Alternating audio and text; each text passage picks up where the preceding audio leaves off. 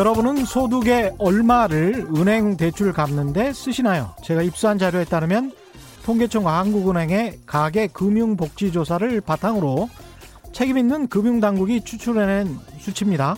믿으셔도 되는데요. 이 자료에 따르면 가계의 처분 가능 소득은 2018년 기준 586조 1천억 원이라고 합니다. 가계가 한 해 쓸 수 있는 돈이 그만큼이라는 거죠. 그럼 대출 원리금 상환액은 얼마냐? 197조 1천억 원. 그럼 자기가 실제 쓸 수 있는 돈, 처분 가능한, 가능한 소득 중에서 은행빚 갚는데 쓰는 돈의 비율은 얼마가 되나요? 33.6%가 됩니다. 3분의 1이 넘죠? 놀라운 수치입니다. 이렇게 소득의 3분의 1을 빚 갚고 나면 과연 쓸 게 있을까요? 소비가 될까요? 소비가 안 되면 물건 안 팔리고 물건 안 팔리니까 공장 가동률 낮고 공장 가동률 낮으니까 일자리 줄어들고 좋은 일자리가 줄어들면서 임금도 정체하고 이래도 우리나라 부동산 아파트만 끌어안고 이거 앞으로 얼마나 오르겠지 더 오르겠지 살아야 한다는 것일까요? 정말 하루라도 빨리 부동산 공화국에서 벗어나야 합니다.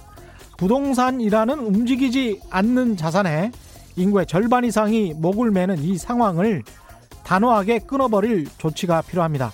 돈이 부동산에 머무르지 않고 생산적인 곳으로 돌도록 하는 일. 지금 시점에서는 그게 정부가 최우선으로 해야 할 일입니다. 네, 안녕하십니까. 세상에 이익이 되는 방송 최경련의 경제쇼 출발합니다. 저는 진실탐사 엔터테이너 최경련입니다. 이 시간 유튜브로도 실시간 하고 있죠? 함께 가시죠.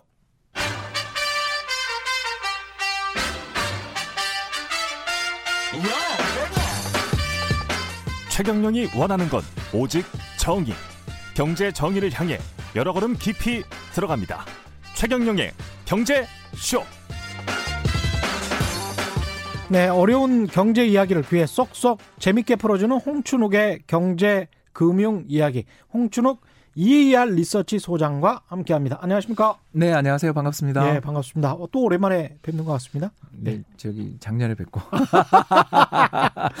예, 그리고 이제 새해 설날을 앞두고 이렇게 뵙습니다. 음. 예, 숭실대학교 국, 금융경제학과 겸임 교수도 지금 네 강의도 나가고 있습니다. 강의도 나가고 계시는 거죠.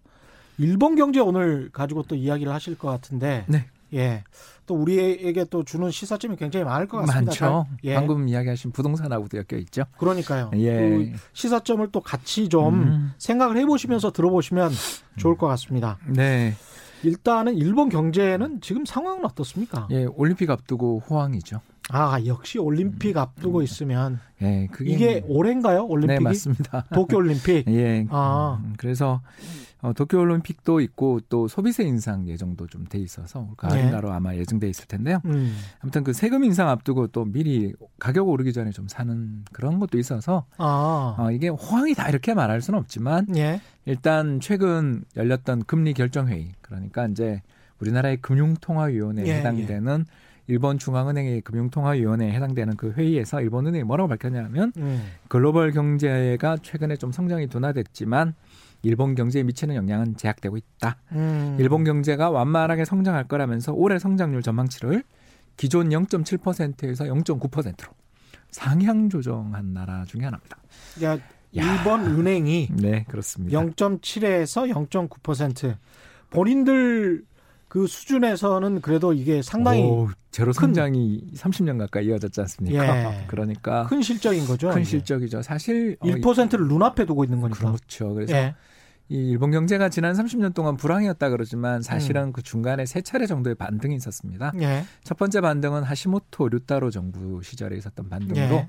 1995, 96년에 있었던 반등이었는데 음. 그게 소비세 인상으로 끝났죠. 예. 아, 기억나실 예. 거라고 생각되고 특히 어, 아시아 외환위기, 아시아 금융위기들을 겪으면서 일본도 그때 큰 손실을 보면서 예. 이른바 그 금융 빅뱅까지 이어지는 음. 야마이치 증권이나 산요증권 같은 예. 도카이도 척식은행 같은 음. 이런 여러 가지 여러 가지 은행들이 연쇄적으로 파산할 정도의 금융 위기를 겪으면서 예. 무너졌고요. 예.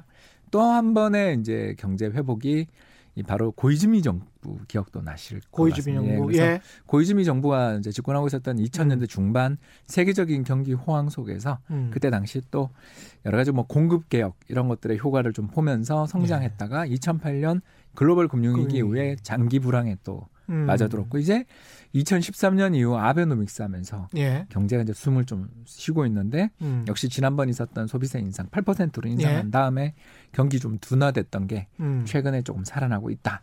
이렇게 볼 수 있겠습니다. 일본은 우리 저 우리만큼 수출 의존도가 그렇게 높은 나라는 아니죠. 이제 10%대 중반 정도니까 음. 뭐 거의 내수 국가입니다. 야 그렇군요. 예, 그 1억 총 중류 사회라는 그런 별칭으로 불렸죠. 그때. 1억 총 중류 사회. 예, 그때 예, 1억 명이 다 중 중 중산층이다. 예, 그때 예. 이제 일본 인구가 1억 2천만 정도였으니까 2천만 정도가 상류층과 하류층인 거고 아. 전체 인구의 거의 90% 가까운 사람들이 중산층이다라는 말을 할 정도로 내수가 탄탄한 나라여서 음. 사실 우리가 이제 갈라파고스라는 비유도 좀 하잖아요. 예. 일본 기업들 보면 이거 도대체 자국에 맞는 제품들만 생산하고 예. 또 유무형의 여러 가지 장벽을 쳐서 음. 해외에서 일본에 수출하는 거 보면 벤츠 그리고 애플 정도를 말고는 해외에서 생산된 공산품들 대량 생산된 공산품들을 일본에서 발견하기 어렵지 않냐라는 그런 이야기까지도 많이 듣고 했었던 예. 아니, 그런 나라가 될 수 있었던 이유 중에 하나가 아까 음. 말씀드린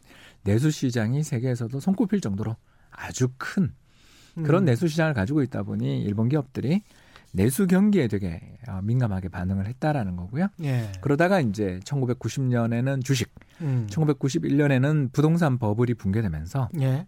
그 뒤에 이제 지속적인 저성장과 함께 디플레에 빠져 있죠. 음. 디플레라는 게 이제 뭐냐 하면 물가가 지속적으로 빠지거나 예. 오르지 못하는 현상이라고 볼 수 있는데 음. 이런 디플레이션의 늪에 빠지게 되면 경제가 얼마나 위험해지는지를 보여주는 가장 대표적인 사례가 1990년 이후에 일본의 현실이라고 볼 수 있겠고요. 예. 아베노믹스는 당시 이제 세 개의 화살이라는 정책을 썼는데 예. 첫 번째가 통화 정책, 통화 정책, 두 번째가 재정 정책, 재정, 세 번째가 이제 생산성 향상을 통한 음. 구조 개혁 이렇게 예. 이야기를 했는데 현재까지만 놓고 본다면 제한적인 성공은 거뒀을지 모르지만 음. 아직 경제 전체가 제대로 돌아서지 못했다라고 볼 수 있겠고요. 이렇게 이제 돌아서지 못한 이유들을 뭐 여러 가지 원인에서 이제 우리가 찾을 수 있겠지만 네.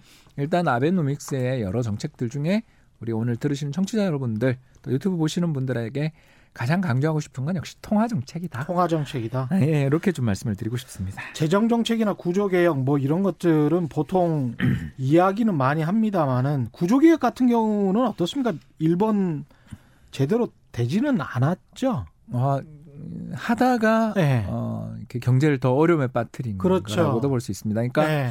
아까 말씀드렸던 1997년 하시모토 류타르 음. 정부의 어, 정책 실패는 결국 어떻게 본다면 재정 건전화를 한번 재정 개혁을 한번 해보겠다며 경기 채 회복되지 않은 나라에다가 세금 대폭 소비세 3% 예. 추가 인상하면서 음. 그때 이제 5%까지 아마 올려놨을 겁니다. 음. 그래서 경제가 좀 살아나던 것에다가 찬물을 찬물을 끼얹으면서 여기에 또 아시아 외환 위기 음. 또더 나가서 금융기관 구조조정을 하는 과정에서 대출 회수까지 벌어지면서 예. 그냥 경제가 수렁에 빠져서 2002년 3년쯤이 돼서야 경제가 이제 좀 회복되는 시기를 만났고요. 그때 이제 또 고이즈미가 주도했던 두 번째 개혁은 이 기억나실지 모르겠습니다만 우체국이 일본에서 최대의 금융기관이었다라는 예. 혹시 들은 적이 예. 있죠. 예. 이런 것들을 민영화시키는 음. 그리고 파견 근로제 이런 것들을 합법화시키면서 예. 어, 일본 기업들의 수익성만 놓고 보면 좋아졌죠. 아. 그러나 예. 임금이 올라가지 않는 사회가 됐죠. 그러니까 아, 더 한층 디플레를 강화시켰다고도 볼 수 있습니다. 또 같군요, 이게. 예, 그래서 예. 기업들은 보면 음. 어, 특히 이제 아베노믹스 이후에는 주주 중시 경영이라든가 여러 가지 경영들 또 자사주 매입 이런 걸 통해서 일본 니케이 지수가 예를 들어서 2011년 동일본 대지진 때 8천엔 밑에 있었잖아요. 예. 이게 지금 2만 4천엔, 2만 5천엔까지 왔으니까 음. 어, 아베 정부 들어서서 주가가 거의 3배 이상 오르는 예. 탁월한 성장을 기록했다는 점에서 가장 최고의 공로는 거긴데 음. 다른 한편을 놓고 보면 임금도 오르지 않고 물가도 오르지 않는. 야 이게 거의 모든 선진국이 미국, 영국, 일본 다 주주 중시 경영으로 가면 임금이 정체되는 그런 이제 우리로 이야기하면 계약직들 파견 근로자 재하청 등의 예. 문제가 사실 일본에서 시작한 것을 우리도 어떻게 보면 수용한 면들이 좀 그렇군요. 있는 것이라고 볼 수 있겠습니다.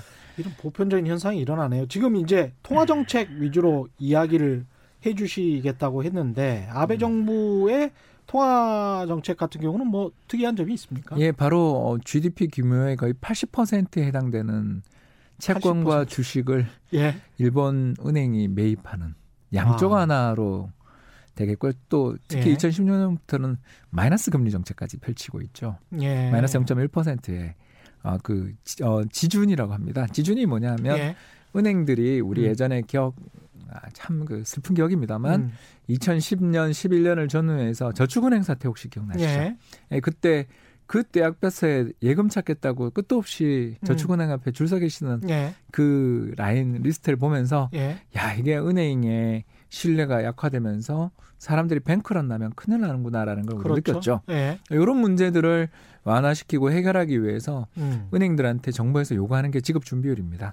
그렇죠. 그래서 뭐 예를 들어서 미국 사례를 이야기하자면 음. 뭐 4,500만 불 이상 정도의 예금을 가지고 있는 중대형 이상의 은행들은 음. 그러니까 몇백억 정도 사이즈가 아닌 네. 대형 규모 은행들은 전체 들어와 있는 예금의 10%를 중앙은행에 예치하세요. 음. 이렇게 이제 규정이 돼 있는 거죠. 그걸 네. 지급 준비금이라고 합니다. 네. 그래서 이런 지급 준비금은 중앙은행에 은행이 어쩔 수 없이 예치하지만 대신 음. 중앙은행 입장에서 남의 돈을 받았으면 이자를 줘야 될 거 아니겠습니까? 그렇죠. 그래서 그 지급 준비금에 대한 이자가 어떻게 보면 정책 금리랑 연동이 많이 되겠죠. 그렇겠습니다. 그런데 예. 이제 어 일본 은행들이 어 지급 준비금이 예를 들어 10%인데 자기들 예금 중에 30% 20%를 중앙은행이 재예치를 하는 거예요. 음. 왜? 뭐 정책 금리만 받고 나는 대출을 안 해주겠다라는 거죠. 어허. 왜 이런 일이 있었냐 하면 아까 음. 말씀드린 하시모토 정부 이후에 추진됐었던 음. 금융 빅뱅 과정에서 13개 도시은행 중에 지금 3개 살아남았잖아요. 예. 그래서 우리도 그때 97년 외환위기 후에 경험했지 않습니까? 그렇죠. 은행들 많이 통폐합됐습니다. 그렇습니다. 그래서 음. 은행들 입장에서 통폐합이 이루어지는 과정에서 자기가 주도권 잡고 또 자기 은행은 어, 폐쇄되지 않게 하기 위해서는 자산을 건전해야 된다라는 건데 이 건전화라는 게 이게 참 말이 쉽지 어려운 음. 이야기죠. 예. 왜냐하면 이제 제가 최 기자님한테 돈을 빌려드렸는데 예.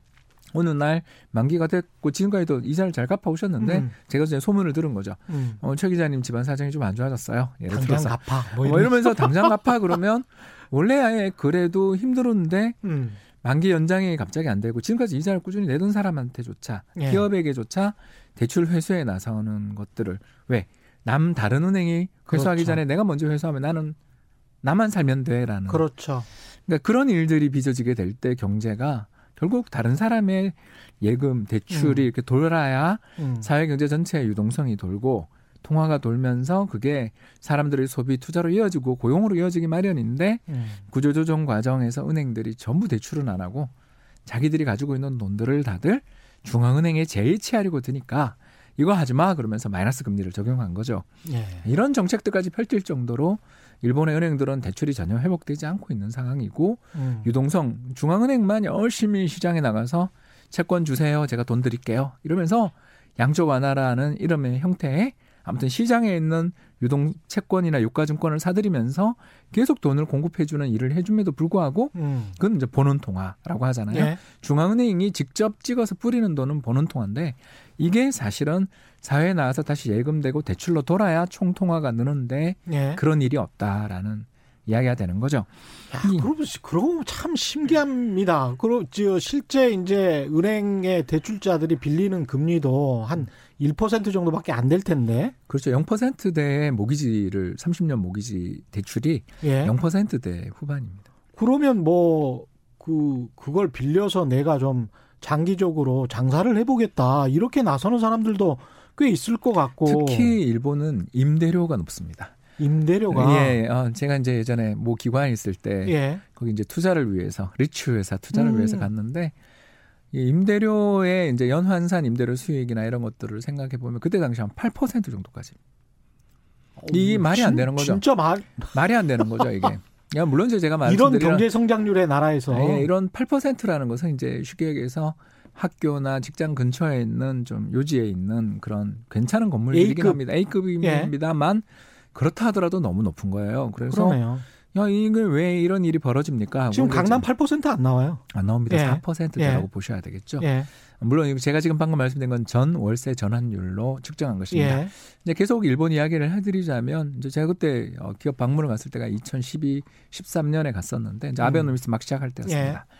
어, 이렇게까지 임대 수익률이 높아져 있는 상황인데도 불구하고 왜 주택 시장이 반등하지 않나요? 이제 그 다음에부터 음. 반등했습니다만 음. 여쭤보니까 사람들이 다들 대출을 받아서 집을 사서 이걸 임대를 주는 순간 수익이 이렇게 높다는 걸 다 알고 있습니다만 음. 아무도 대출을 받으러 들지 않는다라는 답을 달아, 들었던 거죠. 그래서 이제 저희들이 와 그렇다면 여기에 투자를 하면 큰 수익이 나는 거잖아요. 왜냐하면 예. 이제 강가상각이라는 건 감안해야 됩니다. 아파트가 아니라 단독주택들이니까 그렇죠. 일본은 단독주택이 많으니까 예. 30년 또는 40년이 지나면 풍수의 등으로 인해서 임대를 더 이상 할 수 없는 땅이 되면 음. 다시 건물을 재건축해야 되는 비용을 매년 일률 정, 정립을 해야 되겠죠. 예. 그런 비용들을 감안해 보더라도 차입 금리가 1%가 안 되는데 돈을 빌리는데 1%가 안 되는데 음. 이걸 빌려서 집을 지은 다음에 임대를 해주면 8% 정도가 나온다면 재건축하는 비용들까지도 다 커버하고도 매년 수 퍼센트 이상 그리고 돈나라 내 돈으로 투자한 게 아니라 예. 은행에게 은행에서. 돈을 빌려서 투자한 거니까 예. 이 돈은 전부 레버리지 효과 때문에 그럼요. 끝없이 수익이 올라가는 효과를 누리잖아요. 음.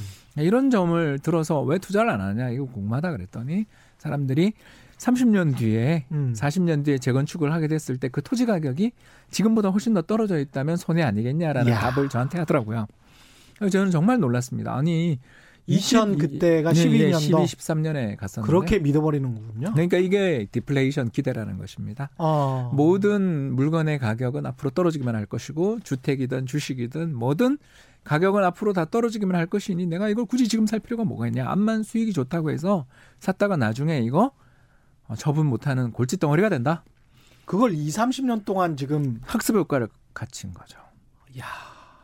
이게 단절이 안 되는구나. 그랬, 30년 동안 이렇게 생각을 해버리면. 물론 이제 그, 어, 이 시장에 반전을 주게 됐던 세력들은 나왔습니다. 개인들이 음. 이제 산 것도 있었지만, 음. 펀드들이.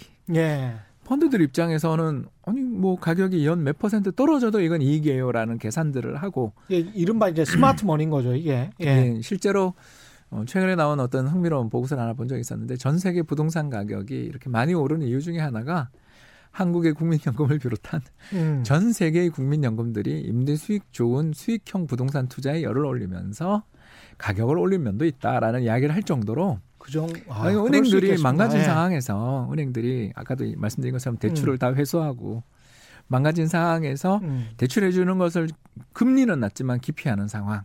여기에다가 사람들의 의욕이 꺾여서 주택도 사지 않고 아무것도 사지 않으려 하는 그러면 어, 물건이 안 팔리니까 재고가 끝없이 쌓여 있는 이런 악순환이 벌어지는 상황에서 이제 전 세계 다른 글로벌 부동산 펀드들이 들어가서 참 우리가 그러면 신용도가 굉장히 좋으니까 그렇죠. 왜냐하면 뭐 국민연금만 해도 700조. 그럼요. 그렇죠. GPIF 네. 뭐 2천조 예를 들어서 음. 이 정도 되는 어마어마한 운영 규모를 가지고 있는 세계적인 펀드들이 오면 음. 누가 그 빌려주지 않겠습니까? 또 그 그런 데는 돈도 많으니까 네. 투자를 하면서 새로운 맨션들을 지으면서 임대 수익을 개선시키며 이런 과정에서 지난 6년째 일본의 동경 지역 도심 지역의 주택 가격은 급등 중입니다. 음. 그리고 전국 지역 부동산 가격도 2016년을 바닥으로 17년부터 회복 중이죠. 음. 이런 것들을 놓고 보면 야 도대체 어떻게 했길래 그 심리를 꺾을 수 있었습니까? 이게 좀 궁금해지지 않습니까? 예. 그게 이제 아베노믹스가 되겠는데요. 그러네요. 예, 음. 아베노믹스의 정책에 있어서의 타겟에 가장 집중적인 제가 봤을 때 타겟은 환율이었던 것 같습니다. 이게 환율. 예, 이게 음. 어, 어떻게 보면 글로벌 투자 펀드들을 일본으로 유도시켰던 요인 중에 하나가 아니었나 음. 생각됩니다. 예. 1달러에 대해서 어, 70엔 정도에서 움직이고 있었던 동일본 대지진 때의 환율 수준에 비해 지금은 100엔. 예. 특히 2016년, 음. 14년 사이 잠깐 잠깐 120엔 사이도 갔었거든요. 음. 왜 이렇게 환율이 급등했는가? 예. 아베노믹스에 어떻게 본다면 최대의 성과는 주가 및 환율의 상승이라고 볼 수 있는데 음. 그런 이유는 바로 어, 외환 시장 참가자들에게 일본 중앙은행이 뭐든 하겠다라는 의지를 확연하게 보여준 데 있는 게 아닌가. 아. 저는 그런 생각이 좀 들었습니다.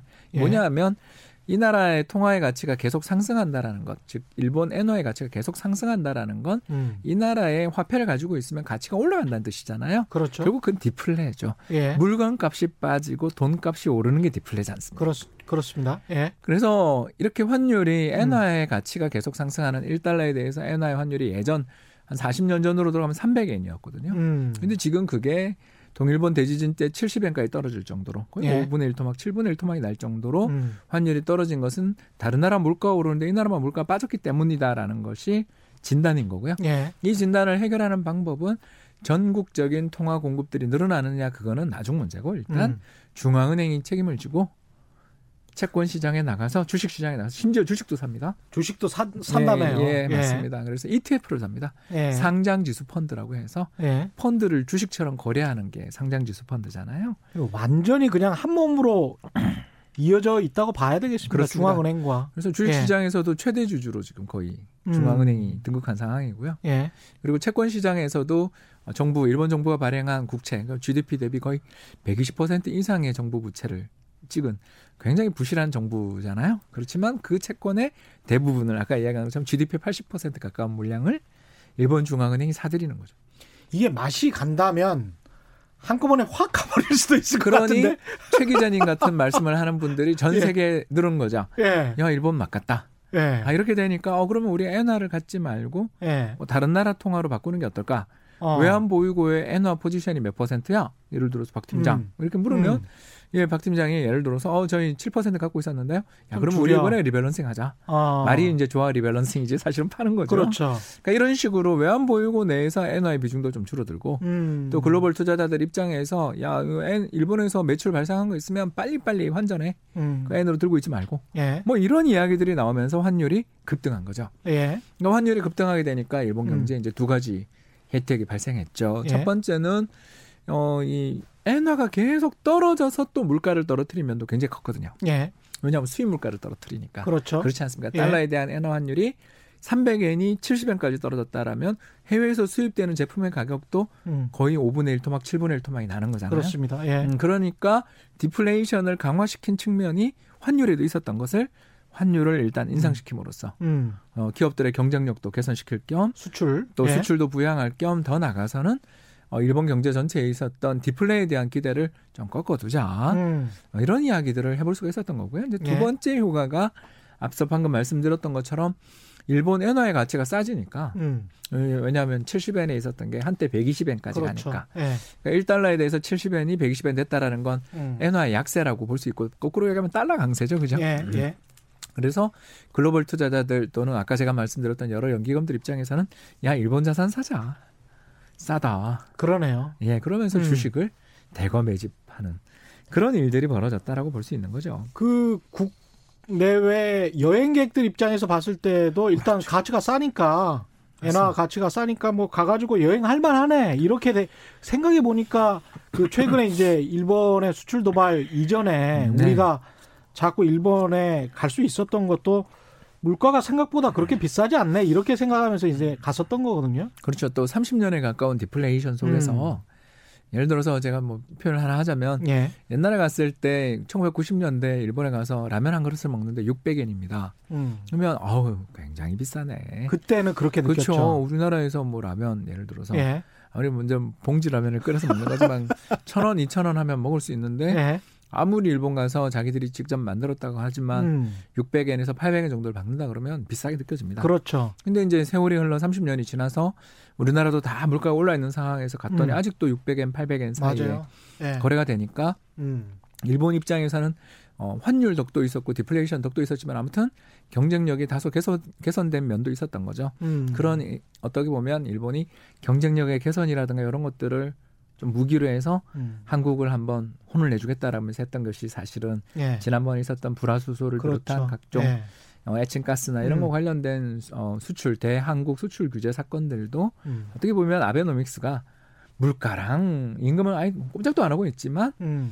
어, 주가와 환율 쪽에서 성공을 거두니까 음. 자신감을 좀 얻고 했던 어떻게 보면 그렇구나. 실책이었다고도 역사를 회귀해서 이렇게 이야기하면 좀 답이 있는 것 같습니다.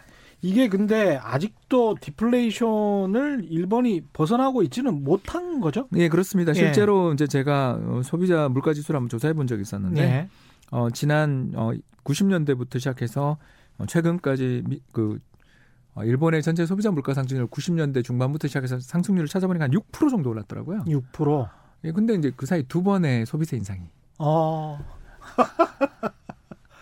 그러니까 70년대부터요? 아니요, 1995년 정도. 95년부터. 네, 예, 왜냐하면 이제 그때부터 디플레가 시작됐으니까. 음. 그러니까 자산 디플레는 90년, 91년에 시작됐지만 예. 경제 전체가 디플레이션 위협에 노출된 건 90년대 중반부터라고 이제 저희들은 보니까 예. 대략 한 25년 동안 어떻게 움직였나를 한번 살펴봤더니 음. 소비세 인상분이 두 번 있어서 5% 올랐잖아요. 예. 그거를 제외하고 보면 물가 1% 올랐다라는. 야. 같은 기간 25년 동안 1% 네, 올랐다. 같은 기간 또 국제 유가를 생각해 보십시오. 그러네요. 예, 그 10달러 밑에 있었던 국제 유가가 한때 150달러 가서 지금도 아니 60달러 정도잖아요. 일본은 일본도 석유 안 나잖아요. 그렇죠. 우리랑 예. 똑같습니다. 둘 다다 다 경제 규모에 비해 예. 석유가 아예 안 나는 건 그렇죠. 아니지만 거의 예. 어, 채산성 있는 그런 기름들은 나지 않는 나라라는 걸 생각해 본다면 음. 해외에서 수입되는 물가들의 가장 대표적인 지표가 유가일 텐데 예. 유가가 그렇게 상승하고 있음에도 불구하고 물가가 오르지 않았다라는 것은 결국 아까 말씀드렸던 이야기 아베노믹스가 겉으로는 성공했지만 예. 속으로는 여전히 골마 있다라는 것을 보여주는 대표적인 증거가 되겠죠. 그렇군요. 이게 근데 왜 그렇습니까? 이게 관성입니까? 아까 관성 말씀하신... 아까 말씀드린 관성도 있고. 예. 음, 제가 봤을 때는 어, 대출을 안 하는 게 어, 정착돼 버린 것도 있다. 즉 다시 말씀 사람들이 전혀 대출을 안 해요. 그러니까 대출을 아예 안 하지는 않는데 예. 어, 대출 증가율 자체가 거의 회복되지 않는. 그러니까 제가 잠깐 이야기 하나만 드리자면 음.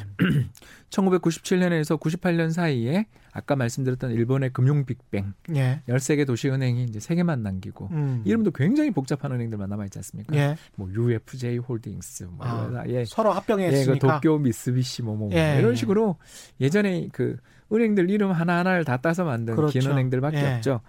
그러니까 이런 긴 이름의 은행들로 합산되는 과정에서 무슨 일이 있었냐면 그때 당시에 연간 매년 대출 증가율 다시 말해서 은행에 음.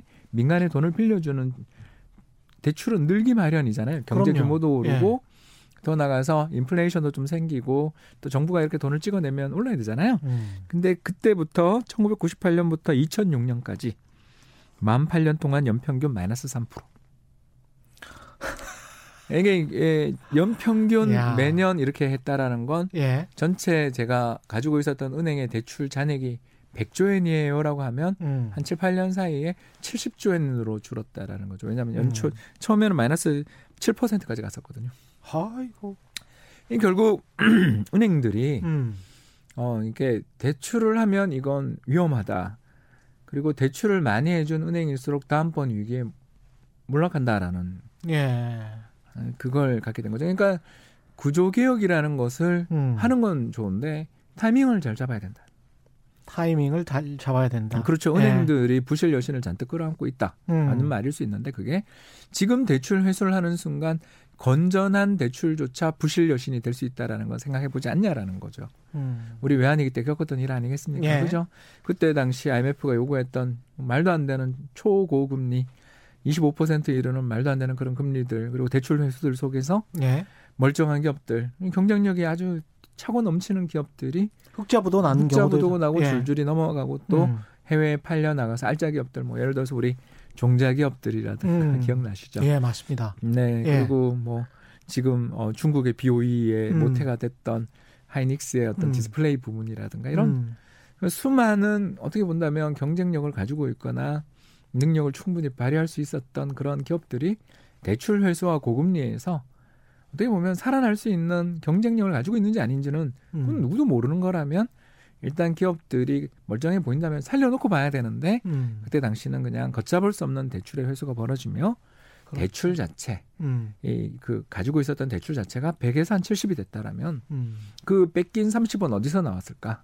일단 상각 처리 망했으니까 상각 그렇죠. 처리했겠거나 아니면 음. 기존에 있던 사람들이 자신이 가지고 있던 보유 자산들을 매각하거나 남에게 또 빌리긴 어려운 환경이니까 음. 자신의 소비를 줄이는 방향으로 대응했겠죠. 그렇습니다. 예. 네. 음. 이런 일들이 이제 우리에게도 굉장히 큰 교훈을 주는 거죠. 음. 구조조정하자, 구조조정하자. 네, 참 저는 좋은 표현이라고 생각해요. 예. 그러나 그게 만능이 되면 안 된다.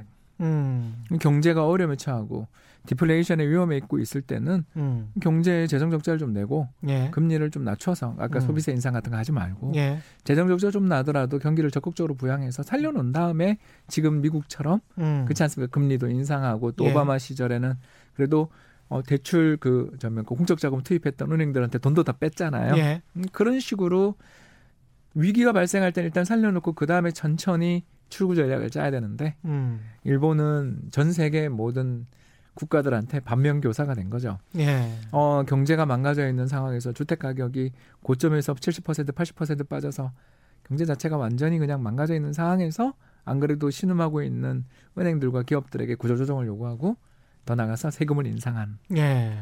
이런 정책들을 고이즈미 정권까지도 계속 했었잖아요. 음. 음, 그런 것들을 보면 아까 이야기했던 파견 근로제 이런 예. 것들 다 기억나실 것입니다. 음. 그래서 이제 이런 요인들을 이렇게 살펴보다 보면 경제라는 게 음. 생물과 같아서 음. 좀큰 상처를 입고 어려움에 처하면 음. 보약도 먹이고 예. 영양제도 주고 음. 좀 잠도 푹 자게 하고 음. 쉬게 해야 되는 부분도 있는 거고 이게 좀 병원에도 좀 집어넣어 가지고 꼼짝달싹 못하게 좀 체력을 회복할 때까지 놔둬야 되는데 예. 야 너는 어, 근본 체력이 문제였어. 전 나가서 뛰어라고 이야기한 꼴이 된 거죠. 예, 감기 걸린 사람에게 옷 벗고 나가서 연명장에서 뛰어라. 어, 그리고 예. 또 그때 마침 우한 폐렴까지 왔다면 사망에 이를 수도 있는 거 아닙니까? 이게 지금 일본의 부동산 시장이 회복되지 않는 상황이랑 우리에게 주는 합의 같은 게 또 있을 것 같고 경쟁력 이야기도 좀 하셔서 그 이야기를 좀 남은 시간 동안 해주시면 좋을 것 같고요. 문자가 좀 많이 와 있네요. 이거 좀 소개해 드리겠습니다. 9300님, 최경령의 경제쇼 좋습니다. 택시기사입니다. 아우, 훌륭하십니다. 고맙습니다. 승객님들도 너무 좋아하십니다. 9300님 말씀이셨고요. 오태성님, 노인사회라 돈쓸 줄 모르고 이자 없는 저축만 하니까 자금 회전이 멈춰서 사회가 망하는 거죠. 일본에 대해서 이렇게 이야기하시는 것 같고요. 2313님, 일본에서 15년 살았었는데 일본인들은 은행을 해가 뜨면 우산을 빌려주고 비가 오면 우산을 뺏어가는 놈들이라고 아, 하더군요. 제 대출, 마음 아픈 이야기입니다. 대출에 대한 트라우마가 대단합니다. 그래서 저는 지금 계속 사실은 홍춘욱 박사께 들으면서 아니 저렇게 생각할 수 있나? 저 1%도 안 되는 금리에 나 같으면 사업할 것 같은데 그런 생각을 계속 했는데 트라우마가 있는 거죠. 언제 뺏길지 모른다라는 것. 그리고 아까 말씀드린 것처럼 예. 어, 물가가 계속 빠진다라면 사업 시작하면 내 기계는 내 집은 내가 산 토지는 다 낡아갈 텐데 음. 값을 제대로 받고 거기서 부가가치를 창출하는 것보다 더 손실을 보게 되면 어떡하나.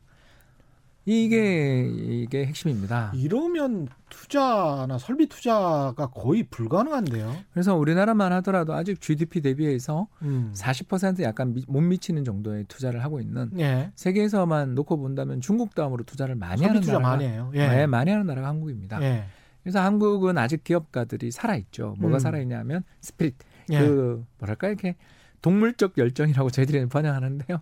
애니멀 스피릿이라고 예, 한번 해서 먹어보자. 뭐 이런. 뭐 그렇게 예. 있고 어, 나 한번 부자 돼 보자. 예. 나 한번 내일내 대에 한번 왕국을 건설해 보겠어. 어. 그렇지 않습니까? 뭐 예. 예를 들어서 우리 신 회장님 돌아간 신 회장님 같은 음. 경우에는 물류 왕국을 만드셨잖아요. 그랬죠. 그리고 유통 왕국을 만드시고 예. 예. 그런 것처럼 한 세대에 그런 일을 해내시는 분들이 존재했던 음. 시절들이 있었죠. 있었고 음. 또 지금 우리나라에서도 열심히 벤처 밸리들에서 많이들 지금 열심히 일을 하시면서 그 꿈을 이루기 위해서 노력하고 계시잖아요. 예. 그러니까 이런 열정들이 살아 있을 때 잘 관리를 해야 되는 거지. 음.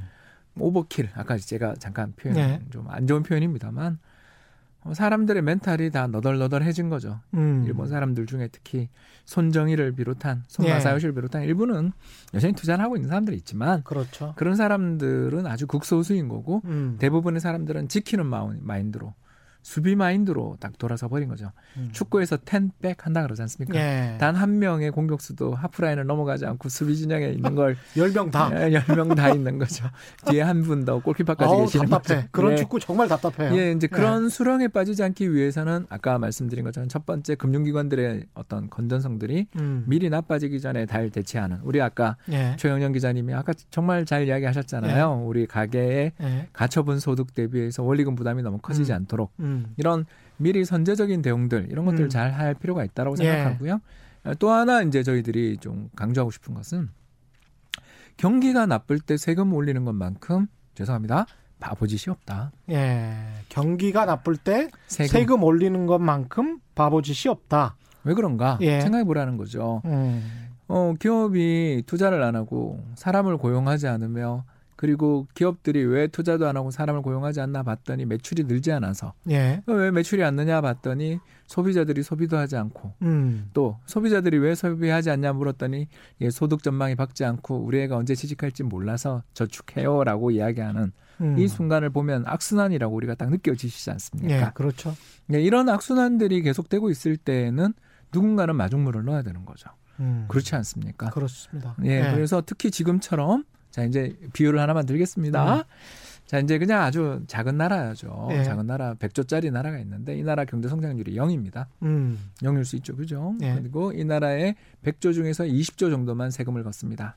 한국에 대한 비유죠. 예. 우리나라가 어, OECD 국가들 중에서 조세 부담률이 최하위권이니까 음. 한20% 조금 안 됐다가 요새 올라왔습니다. 예. 뭐 근데 이제 계산상의 편의를 위해서 음. 100조 중에 20조를 걷었습니다. 그리고 예. 이 나라는 지금까지 채권 부채가 없었습니다. 그렇죠. 그리고 이자율은 네, 이자율이 한 1%밖에 안 됩니다. 요즘 예. 제로 성장 중이니까. 예. 자, 이렇게 이제 가정을 하겠습니다. 음. 그랬는데 이 나라가 가만히 보니까 정부가 생각하기에 경제에서 지금 아무도 돈을 안 쓰려고 하고 제로 성장의 리스크가 있으니 음. 정부가 재정 지출을 크게 늘려서 음. 특히 어디다가 늘리냐 하면 소득 수준이 낮은 사람들한테 돈을 주면 그분들은 소비 성향이 높으니까 돈도 많이 그렇죠. 쓰고 예. 복지 정책. 음. 또두 번째는 약길도 닦고 항만도 닦고 그래서 어떻게든 기업들이 음. 투자도 하고 또 더 나가서 절감된 물류 비용들을 이용해서. 공장도 차릴 수 예. 있도록 또는 사람들이 잘 이동을 해서 여행이라도 다닐 수 있게끔 음. 만들어 주자 SOC 투자. 음. 그리고 이제 세 번째 같은 경우는 야 교육에 투자를 해서 음. 학생들 돈 없는 집의 학생들이 학교에서 특히 이런 이런 이런 사회에서 필요로 하는 전공에 관련돼 있는 일을 하고 있는 똑똑한 학생들을 대상으로 해서는 나라에서 좀 저리로 돈을 빌려준다든가 아니면 예. 장, 장학금을 준다든가 음. 뭐 이런 일들을 쭉 펼치게 되면 한 그걸 10조 원 정도 썼다. 예.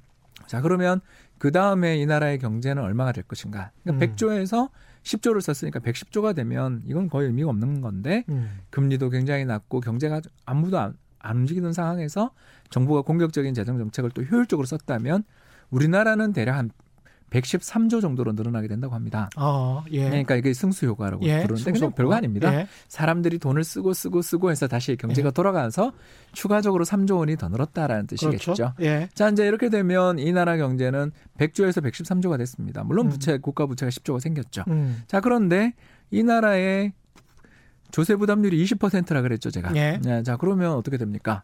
거기서 다시 또 세금을 걷게 되는데 13조에서 20%를 걷게 되니까 음. 어, 벌써 거기서만 세금이 한 3조 가까이 거치지 않겠습니까? 예. 그런데 이 10조의 새로 발행한 국채 이자는 얼마입니까? 아까 1%라고 그러니까 하셨네요. 예, 0.1조죠. 예.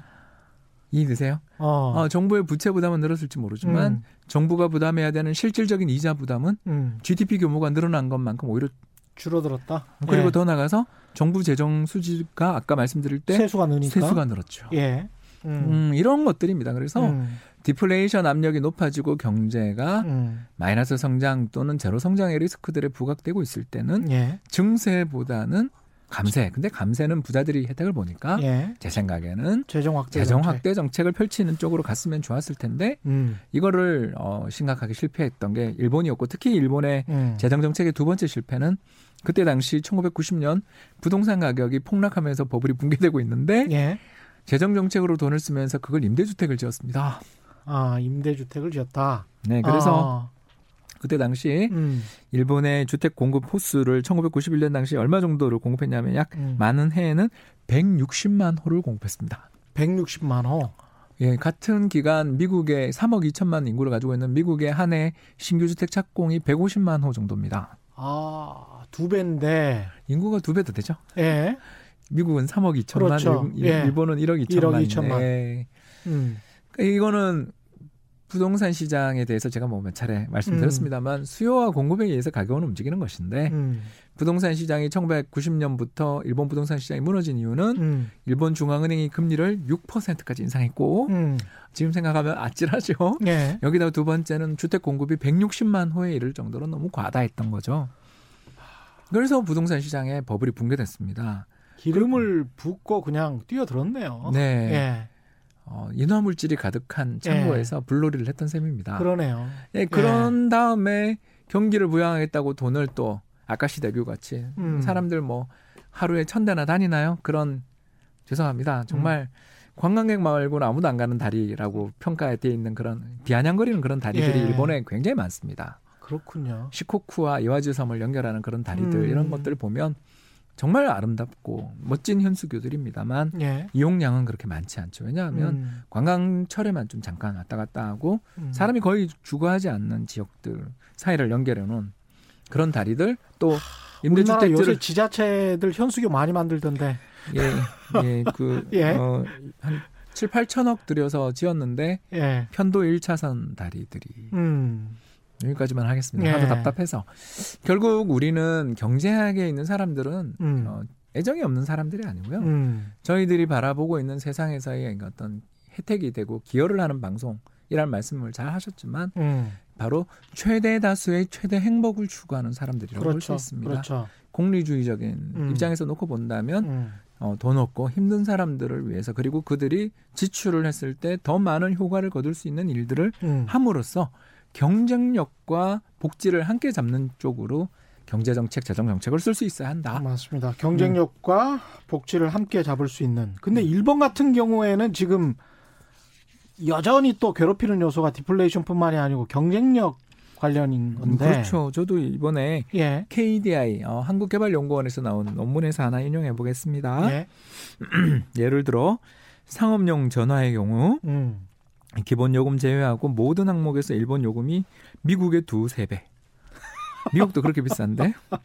그렇죠. 예. 이게 이제 그 개방되기 전의 이야기입니다. 그 아이폰을 비롯한 스마트폰 예. 데이터 시장이 개방되면 이제 누가 음. 이제 국제 전화를 쓰겠습니까만 예. 그 이전 시장의 상황 음. 그러니까 2010년 전후 했던 때의 가격을 지금 제가 너무 황당해서 말씀드린 예. 겁니다. 그다음 국제 통화는 9.5배. 음. 그리고 국제 전용 회선은 8배의 비용을 치러야 했었다. 예. 자, 이런 상황에서 스마트폰 혁명이 났을 때 예. 그때 당시 일본 여행 가셨던 분들 다 느끼셨잖아요. 음. 소니, 파나소닉부터 시작해서 히다치 등등 예. 일본의 그 수많은 브랜드가 스마트폰을 함께 생산하고 있지만 지금 세계 시장에서 스마트폰 생산하는 업체들 중에 일본 업체를 혹시 보신 적 있습니까 요새? 아니 뭐 볼 수가 없어요. 예. 네. 그래서 소니 제품 정도나 좀 매니아들 일부에 예. 관심이었었지만 그마저도 요새 구경할 수가 없습니다. 왜 이런 일이 벌어졌을까를 진짜 90년대 후반에 일본에 출장 갔을 때만 해도 일본 스마트폰 좋다 이렇게 느꼈거든요. 그리고 어, 실제 또 그 일본 문화에 적응해서 예. 각종 이모티콘 문화가 있었잖아요. 음. 그런 것들을 되게 잘 할 수 있는 음. 굉장히 경쟁력 있는 폰들이 있었습니다만 예. 아까 말씀드린 것처럼 그런 굉장히 타국 대비 높은 요금으로 음. 배리어를 세워주고 있다가 오픈되면서 투자를 준비도 예. 준비도 안 했고 예. 음, 그래서 아까 뭐 어, 파견 근로자나 이런 걸로 임금을 안 올리니까 음. 저금리에 임금도 안 올리고 환율까지 조정을 해주니까 기업들은 돈을 벌지 모르지만 예. 어, 그 돈들의 상당수가 재추, 재투자되기보다는 음. 또 다른 쪽으로 가는 거죠. 음. 그러니까 이제 이거를 우리가 주주 중시 경영이라고 말은 하지만 예. 어, 국민들이 저렇게 디플레이에서 허덕이고 있고 음. 경제 자체가 일본 중앙은행을 제외하고는 돈을 쓰는 데가 없는 상황에서 예. 음, 참 뭐라 표현하기 어렵습니다만 음. 일본이 예전 우리에게 어, 큰 아픔을 주면서 국력을 키우지 않으면 큰일 난다. 예. 라는 교훈을 줬다면 음. 지난 30년 동안에는 경제 정책 똑바로 쓰지 않으면 매년 치열하게 싸우고 있는 세계 경제에서 음. 도태될 수 있다라는 또 다른 쓰라린 교훈을 주는 거 아닌가 그렇죠. 싶은 측면에서 오늘 한번 이야기를 들어봤습니다. 어떤 특정한 critical한 시점이 음. 있어야 있는 것 같은데 그걸 놓치지 말아야 될 것 같습니다. 오늘 말씀 감사하고요. 지금까지 홍춘욱 EAR 리서치 소장과 함께했습니다. 고맙습니다. 감사합니다. 예, 오늘 준비한 최경영의 경제쇼 여기까지입니다. 설 연휴 시작 내일 4시 10분에 다시 뵙겠습니다. 지금까지 세상 이익이 되는 방송 최경영의 경제쇼였습니다.